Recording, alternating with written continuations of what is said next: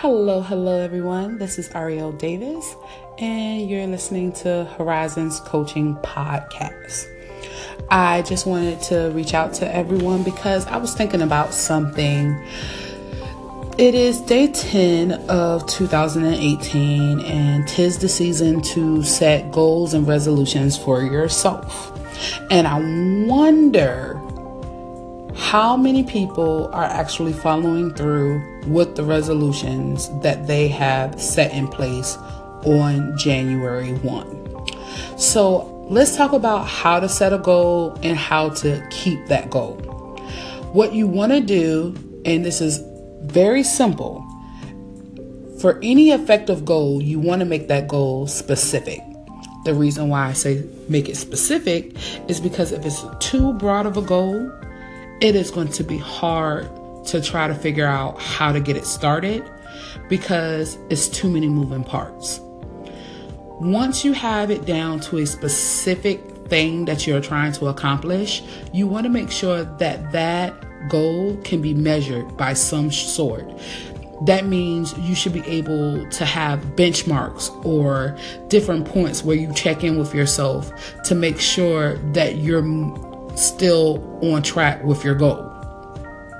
You also want to make sure that the goal is something that you can obtain. Because, like I said before, if the goal is too broad, you can't really obtain it because you really do not know where to even start, let alone finish. Also, when the goal is too broad, it's unrealistic because, yet again, you cannot measure it. So you cannot actually see it actually come into a head because you don't even know how to even get it off the ground. And you want to make sure that you're setting time for yourself. You want a deadline.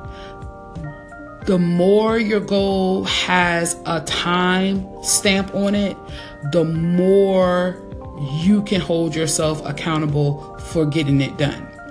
That's where measuring comes in to play when you add time to it. Because you can say by 30 days, I need to have X done. In seven days, this needs to be done. In 45 days, I need that to be done. But when you do not have that time in that measurement, then you're going to be lost because that goal is going to fall flat because you have nothing to hold yourself accountable for. That's why time and measuring your goal um, status is very important. So, if you have started working on your goal or your resolution and you kind of slipped off on day 10, that's fine we still have a little bit more time. Next month is not December, so you are fine. Just know that when you get back up from falling off of the goal, try the goal again and try using the steps that I gave you and see how well that works for you. If you have any questions for me, you can always email me at Horizons Coaching by Ariel. That's A R I E L at gmail.com, and I'll be sure to get to you as soon as I can. Remember, don't beat yourself up about what happened last year or three years ago when it came to getting to a goal. As long as you know exactly what you want to do and you take the steps necessary to get that done, trust me, the goal will come. All you want to do is make sure that you're taking all the steps you can to be the best you possible. Thank you for listening. You have a good one.